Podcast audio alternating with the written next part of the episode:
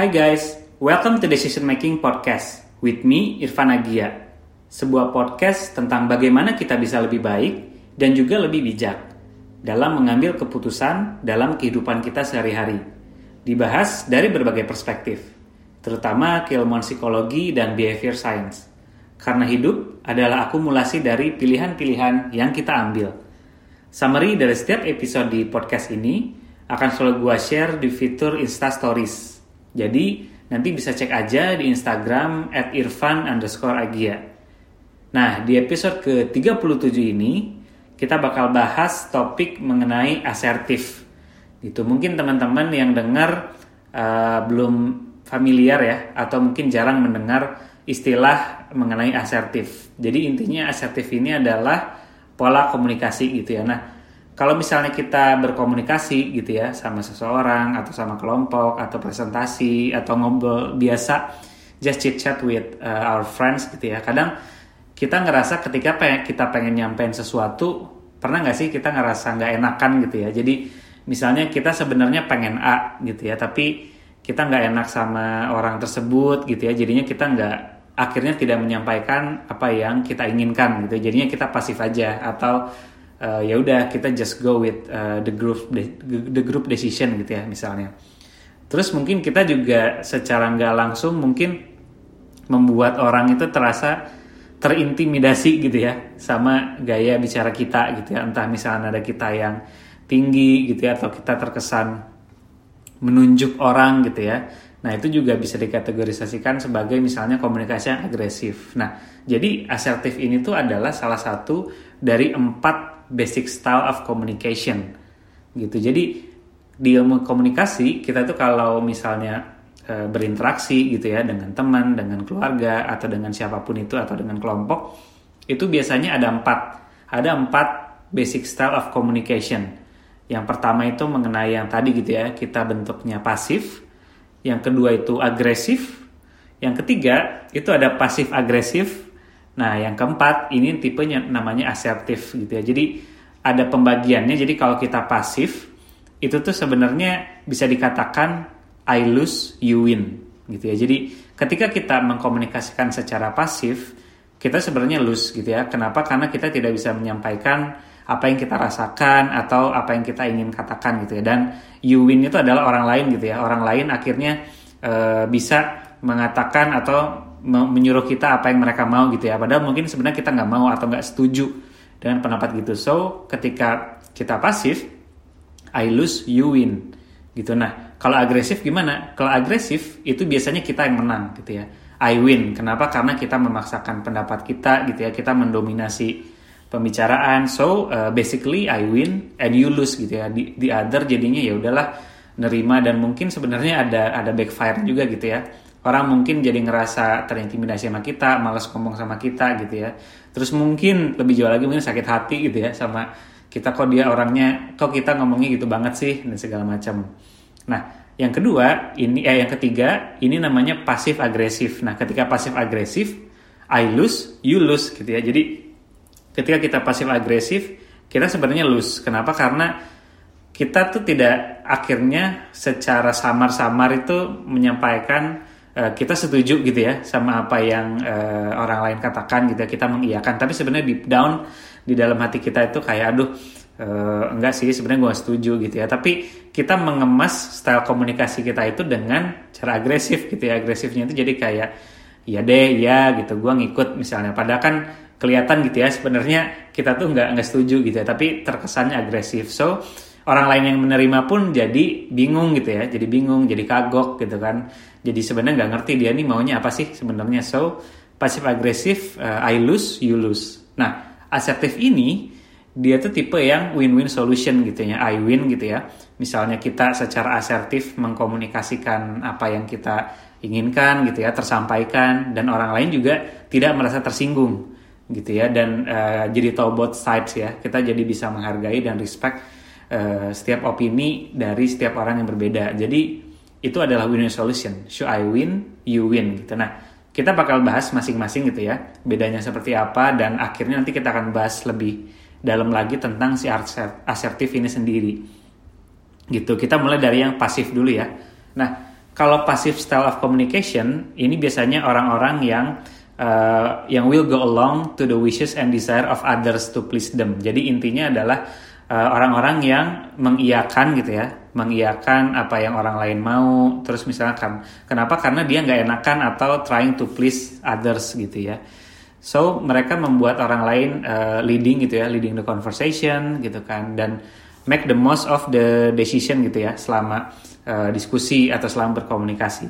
Nah ini menyebabkan sebenarnya orang-orang yang stylenya pasif itu kelihatannya lack of confidence gitu ya dan kadang jadi uh, belittling themselves gitu jadi ngerasa aduh uh, gue nggak enakan ini. Kayaknya memang mungkin opini gue yang tidak tepat atau nggak bagus gitu ya. Jadi memang as a result orang yang cenderung pasif gitu ya secara komunikasi uh, they don't advocate for themselves. Mereka nggak jarang sekali atau hampir nggak pernah menyuarakan apa yang dia inginkan gitu. Karena dia pengen pleasing others atau nggak enak sama orang gitu. Jadi mereka akan kesulitan untuk expressing their feelings their needs their opinions gitu kan. Dan mereka tend to speak apologetically gitu. Jadi kayak aduh maaf ya mungkin uh, apa uh, ya saya uh, saya punya pandangan berbeda tapi ya udah deh gua gua ngikut aja deh misalnya kan kayak gitu.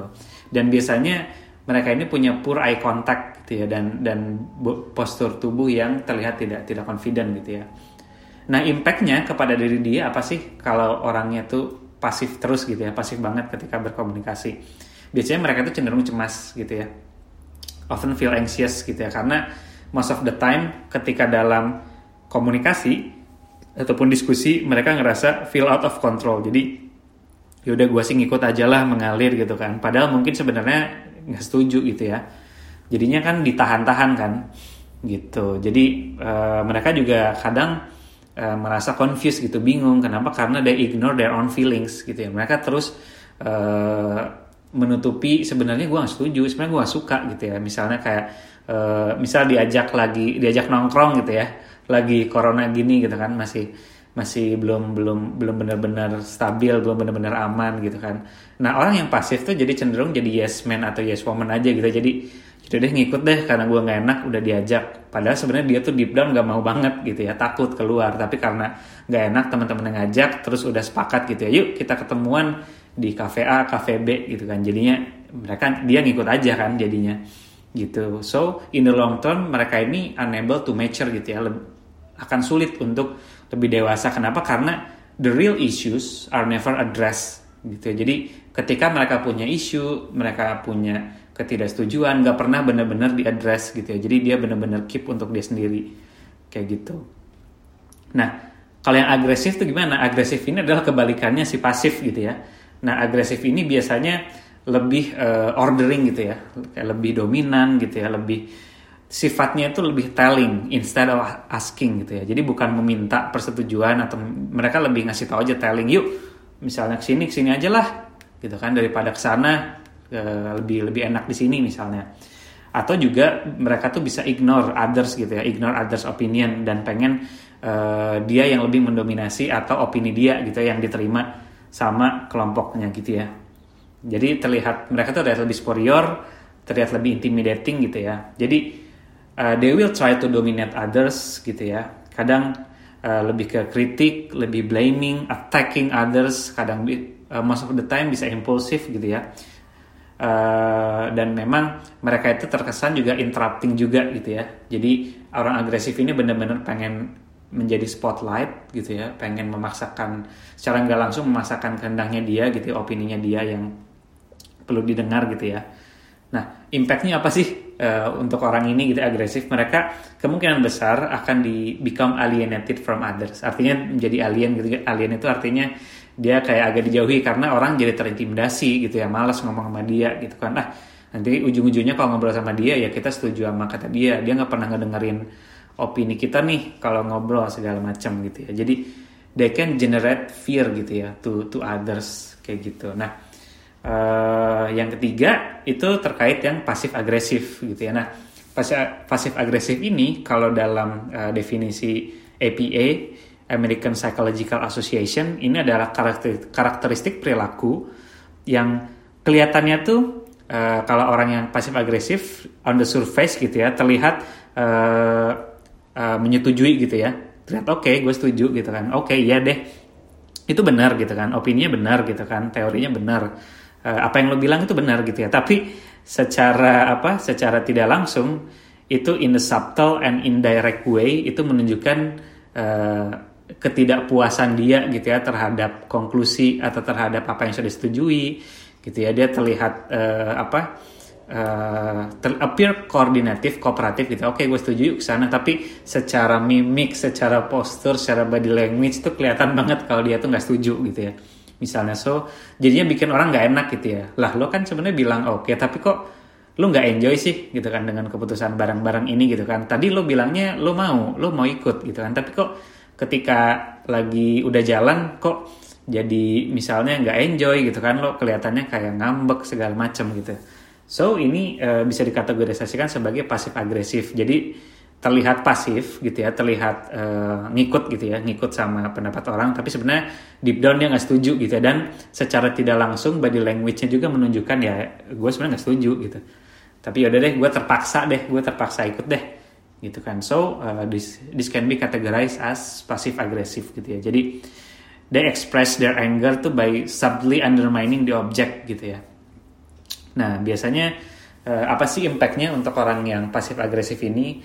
Biasanya mereka akan punya difficulty acknowledging their anger atau menyadari kalau iya sebenarnya uh, gue tuh nggak setuju gitu kan. Terus mereka lebih mumbling matter to themselves gitu ya rather than confront the person or issue gitu. Jadi mereka lebih yaudahlah menggerutu kepada diri sendiri gitu ya dibandingkan ya udah konfront aja gitu orang atau misalnya grup atau siapa pun yang membuat dia tuh menjadi pasif agresif seperti itu. Jadi uh, kadang juga most of the time their facial expressions atau body language itu nggak match sama apa yang mereka uh, rasakan atau mereka uh, bilang mereka setuju gitu ya. Jadi smiling when angry gitu. Jadi kelihatan lah gitu secara body language itu kerasa gitu kan. Uh, dan uh, mereka juga sering deny there's a problem gitu ya. Enggak kok gue nggak apa-apa gitu kan ya kok gue setuju gitu kan. Jadi ketika di di apa dicoba di probing atau diobrolin lagi sama orang lain lu serius nih mau ikut nggak? Gitu ya ke ke rumah si A gitu kan. E, beneran mau ikut? Ya bener kok nggak ada masalah gitu. Gue juga oke oke aja. Pada kelihatannya tuh kayak uh, terpaksa gitu kan. So uh, itu dikategorisasikan sebagai pasif agresif gitu ya. Nah yang keempat ini yang uh, paling win-win solution lah ya. Yang which is kita pengen juga menjadi seseorang yang asertif gitu ya. Nah, asertif ini apa sih? Sebetulnya uh, asertif ini adalah kalau dari uh, definisinya dari APA juga American Psychological Association itu adalah style komunikasi yang adaptif di mana individu atau seseorang itu expressing their feeling gitu ya perasaan dia, opini dia dan kebutuhan dia tuh directly gitu ya langsung gitu. Terlihat uh, apa yang dia rasakan apa yang dia pengen katakan itu langsung direct. Di tapi dengan catatan mereka tetap memaintain respect to others dan mengkomunikasikannya itu dengan tidak menyinggung perasaan orang lain.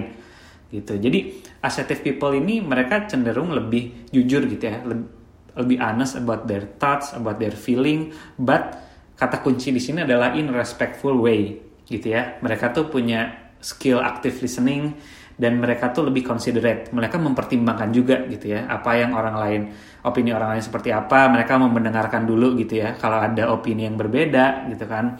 Nah yang lebih uh, cool lagi gitu ya dari orang asertif ini adalah mereka tuh bisa memaintain control over their emotional uh, apa emotional intelligence gitu ya.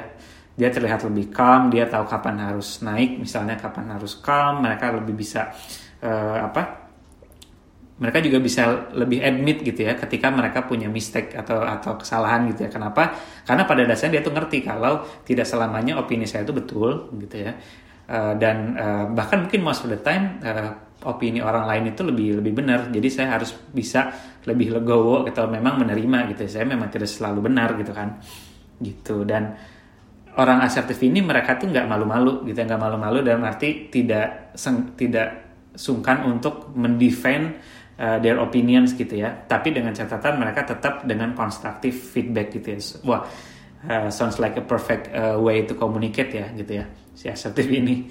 Jadi si assertive communicator ini dia akan uh, expressing their feelings clearly dan mereka lebih uh, seringnya tuh menggunakan kata I saya gitu ya nanti akan kita bahas tentang uh, using I statement ini di di di nextnya after after this mereka lebih uh, feel in control terhadap diri mereka.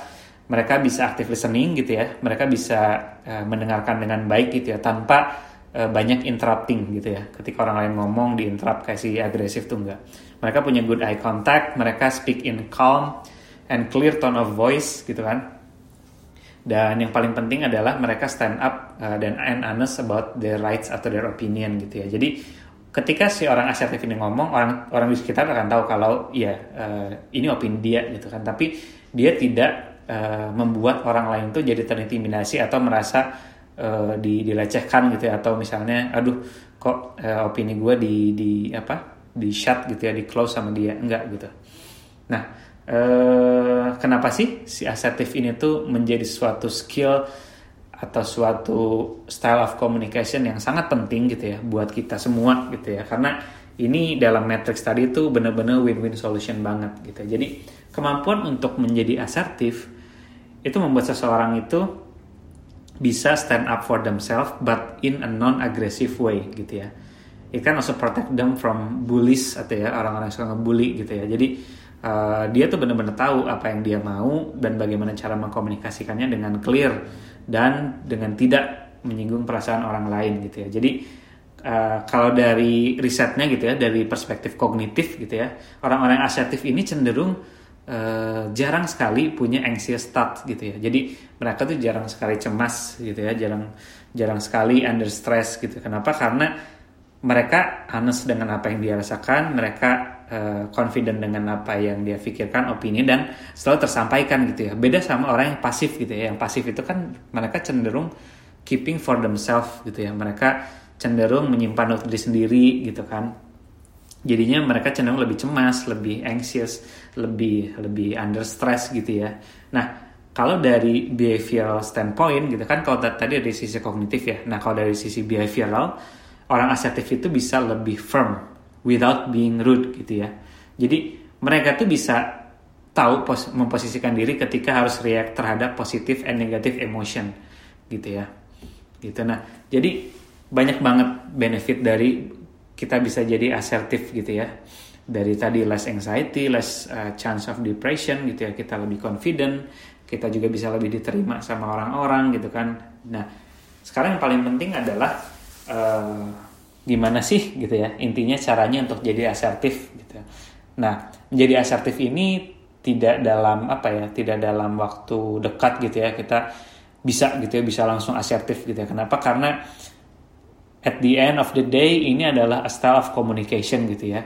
Kita harus uh, mengubah belajar mengubah pola komunikasi kita mungkin dari yang biasa pasif dari yang biasa agresif dari yang biasa pasif agresif menjadi mencoba asertif. Dan uh, it will be challenging gitu. It it it, it it's not a a quick fix. Uh, it's not a, a simple way untuk kita belajar asertif, but it's very possible gitu ya. Itu sangat possible untuk kita belajar menjadi seseorang yang asertif gitu ya. Bayangin aja orang asertif ini tuh adalah orang yang benar-benar menurut menurut gue itu bisa bisa mendapatkan respect gitu ya. Kenapa? Karena orang tuh tidak tidak akan takut dengan dia tidak akan takut untuk berdebat, beropini gitu ya, karena dia tahu gitu, dia tuh orang asertif ini menerima opini yang berbeda, gitu ya, mereka tidak attacking other people's opinion, so orang-orang asertif ini tuh providing psychological safety feeling untuk orang di sekitarnya, gitu, apalagi kalau dia tuh jadi leader gitu ya, leader yang asertif itu membuat uh, timnya gitu ya atau anggota-anggotanya tuh nggak sungkan gitu ya untuk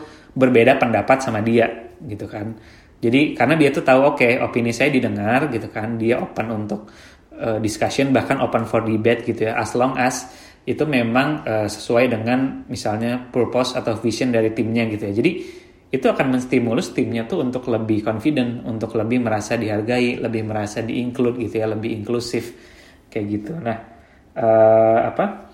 Gimana sih kalau gitu caranya? Yang pertama adalah set boundaries gitu ya. Kita harus tahu batasan-batasan uh, kita tuh di mana gitu ya. Terutama ketika kita lagi berkomunikasi gitu ya. Jadi kita harus tahu dulu gitu ya apa yang kita pengen dan apa yang kita tidak pengen gitu ya. Jadi kayak contohnya misalnya terkait uh, attitude attitude kita terhadap uh, this PSBB gitu ya. Uh, gue yakin most most of people gitu ya, terutama teman-teman dengar podcast ini juga punya uh, apa masih masih khawatir gitu ya untuk tetap beraktivitas dengan normal gitu ya, tapi banyak sekali apa godaan dan juga apa opini-opini yang membuat kita uh, jadi kayak diajak untuk keluar gitu ya. Misal kayak banyak ajakan nongkrong dari temen gitu ya. Terus misalnya mau nggak mau ini harus ke kantor gitu kan. Terus misalnya kolega di kantor atau apa pun itu yang membuat kita jadi apa jadi misalnya eh, nggak uh, nyaman gitu ya melakukan apa yang kita tidak inginkan gitu kan. So we need to set boundaries gitu ya. Kalau misalnya uh, teman-teman gitu ya atau kita sulit untuk menolak ajakan gitu ya ajakan teman misalnya nongkrong gitu ya yuk kita nongkrong yuk gitu. Kalau orang yang pasif itu kita bakal yaudah deh gitu kan. Sebenarnya uh, yaudah deh yuk gitu. Jadi ikut. Orang yang agresif gitu ya mungkin akan dengan mudah menolak gitu ya nggak nggak mau gitu kan. Tapi mungkin kalau orang agresif itu jadi membuat uh, orang yang mengajak itu jadi jadi apa ya jadi punya negatif uh, negatif feeling gitu sama dia kayak oh wah dia ini banget gitu ya galak banget bla bla bla bla bla gitu kan. Uh, nah kalau yang asertif itu dia bisa dengan clear tuh bilang kalau yes misalnya uh, gue mau nih pengen nongkrong gitu ya sama teman. Tapi mungkin after ini ya after uh, si si pandemiknya ini udah kondusif gitu kan. Jadi dia tetap menyampaikan gitu ya apa yang dia inginkan tapi dia juga tetap uh, considering orang lain gitu ya. Mungkin dia bisa bilang iya gue tahu kita emang udah jarang banget ketemu nih gitu ini udah udah saatnya misalnya kita uh, apa silaturahmi lagi gitu kan nongkrong nongkrong lagi. Tapi kayaknya menurut menurut menurut gue uh, sekarang belum waktu yang tepat deh. Gue masih ngerasa takut nih gue masih ngerasa nggak nyaman nih gitu kan untuk uh, berada di tempat atau nongkrong lama-lama gitu itu itu bentuk yang asertif gitu ya jadi so we need to setting boundaries di mana kita say yes atau say no to some topics atau some opinions gitu ya. Nah, yang tadi itu terkait yang sempat kita bahas gitu ya, the power of saying I gitu ya, I, I statement. Ini juga menjadi poin yang kedua gitu ya. Untuk kita menjadi asertif, kita harus belajar untuk dengan clear eh, menggunakan banyak I, I statement. I statement itu adalah artinya saya gitu. Saya ngerasa, saya rasa, gua gua pikir gitu. Kan kayak tadi misalnya si yang masalah COVID. Gue ngerasa masih belum nyaman nih untuk lama-lama gitu ya di di di tempat nongkrong gitu ya. Gue masih merasa takut nih uh, belum kondusif. Itu sebenarnya uh, sangat gamblang sangat jelas sangat to the point kalau itu yang gue rasakan gitu ya. Dan itu tersampaikan gitu ya terhadap orang-orang uh, gitu ya. Jadi to be assertive without coming across as aggressive atau hostile using I statement ini harus dibiasakan banget gitu ya. Kayak contohnya I think uh, menurut gue kayaknya atau I feel gue ngerasa kayaknya ini bukan sesuatu yang tepat deh. Atau misalnya gue ngerasa ini hal yang bagus tapi gitu kan. Jadi jangan membiasakan menggunakan aggressive language kayak you never misalnya kayak ah lu nggak pernah uh, belajar deh gitu kan dari dari dari negara lain atau, atau misalnya wah lu nggak pernah lu selalu maksain kehendak lu deh gitu kan lu lu nggak lu nggak tahu apa. Misalnya gue tuh masih ngerasa eh, nggak uh, nyaman dan banyak loh orang yang masih takut gitu lo masih aja ngajak-ngajak gitu ya misalnya you always you always gitu. Jadi lebih lebih pointing out kepada orangnya gitu ya. So minimalisir that that you language gitu ya. Jadi langsung fokus aja gitu. Gue ngerasanya apa gue nggak setuju kenapa gitu. Jadi tidak membuat orang itu merasa uh, opini dia itu terbantahkan gitu ya atau ngerasa di di shaming atau apa pun itu. Kayak gitu. Jadi kayak contohnya misalnya uh, I believe if you work in this project together, we'll have an easier time gitu. Jadi kalau kita kerjanya kelompok nih dibandingkan sendiri-sendiri, menurut gua kayaknya ini bakal lebih efektif deh dan bakal lebih cepat juga gitu kan misalnya. Nah, what do you think? Gimana menurut kalian? Jadi dia tetap buka opsi juga gitu ya. Terus misalnya untuk uh, contoh ketika kita tuh nggak enak gitu ya. Misalnya uh, contohnya I feel disrespected when you talk back to me gitu ya. Can you please wait to respond? until I'm finished talking misalnya. Jadi ini contoh misalnya orang yang kesel sama orang yang selalu interrupting. Misalnya gue belum selesai ngomong gitu kan, lu udah nyamber lagi gitu kan dengan topik yang lain. Jadi kasih tau aja gitu, lu ngerasanya kenapa gitu. I feel disrespected gitu, I gitu. Langsung aja to the point, apa yang lu rasakan, opini lu apa gitu kan. Dan sampaikan juga opsinya gitu ya. bisa nggak uh, boleh nggak kalau misalnya ntar lu responnya setelah gue selesai ngomong gitu kan itu kan akan jauh lebih apa ya jauh lebih mudah dicerna dan diterima karena kita langsung ngasih opsi juga gitu ya dibandingkan lu interrupting it's better ketika lu tunggu dulu ketika uh, eh, gue udah selesai ngomong gitu misalnya jadi uh, memang banyak sekali latihan gitu ya dikit-dikit gitu ya kecil-kecil uh, di mana kita harus bisa membiasakan untuk menjadi asertif gitu ya. Terus juga yang paling penting juga adalah mindsetnya bahwa understand and accept differences gitu ya. Jadi being assertive itu nggak serta merta uh, menyampaikan opini kita dan berharap opini kita tuh diterima gitu nggak nggak selalu begitu. Jadi inti dari asertif adalah kita mengkomunikasikan apa yang kita rasakan, apa yang kita pikirkan tanpa menyinggung perasaan orang lain outcome-nya bukan kita harus diterima gitu ya opini kita, tapi kita harus sadar bahwa setiap orang punya opini yang berbeda gitu kan. Kita harus wait and listen dulu gitu ya. Kita jangan langsung quick to to to judge and to to divine gitu. Wah, orang ini gini gini gini. Wait, wait a minute gitu ya. Tunggu sampai orang lain itu selesai ngomong, siapa tahu opini mereka berbeda. Understand that uh, not everybody think like you gitu ya. Mereka punya differences dan mereka juga punya reason gitu ya. As long as kita sudah menyampaikan apa yang kita pikirkan apa yang kita rasakan itu akan membuat kita lebih lega gitu ya. Lebih lega gitu kan. Dan kita tidak menyinggung perasaan orang lain gitu ya. So understand their point of view and listen respectfully gitu ya. Don't don't uh, don't wait to uh, to respond gitu ya to to interrupt gitu ya just uh, practice active listening gitu ya. Dan uh, untuk mengimprove assertiveness ini, assertiveness ini kita juga recognize bahwa mungkin kita akan membuat kesalahan. Maybe we will make mistake gitu ya. Jadi after all kayak tadi gitu ya, kita punya dif, uh, different opinion dan mungkin ada opini yang lebih better dibanding kita gitu ya. So keep our cool and and control gitu ya dan memang kita ya udah kita embrace aja kita sadari bahwa ya mungkin kita bisa melakukan kesalahan gitu ya jadi itu. Jadi itu adalah tips dan juga beberapa hal yang perlu kita uh, consider gitu ya untuk latihan menjadi asertif gitu ya. Mindsetnya seperti apa, contoh-contoh uh, respon yang bisa kita gunakan seperti apa gitu ya. So uh, I hope kita bisa belajar bareng gitu ya untuk uh, belajar sama-sama jadi asertif gitu ya karena gue sendiri pun memang masih belajar juga gitu ya untuk jadi orang yang asertif uh, kayak gitu kenapa karena asertif ini tuh benar-benar uh, kita juga uh, harus bisa menguasai the power of say no gitu ya. Mengatakan tidak dan itu mungkin gue juga masih banyak belajar di sana gitu ya. Uh, bagaimana kita bisa say no in a form of say yes gitu ya. Say yes but not disrespecting others gitu ya. So it will be a journey and and make sure kita memang on the track untuk belajar menjadi asertif gitu ya. Karena in the end being assertive is a win-win solution gitu ya untuk kita dan juga orang-orang di sekitar kita Oke, okay, uh, I think that's all. Semoga berguna buat teman-teman yang dengar.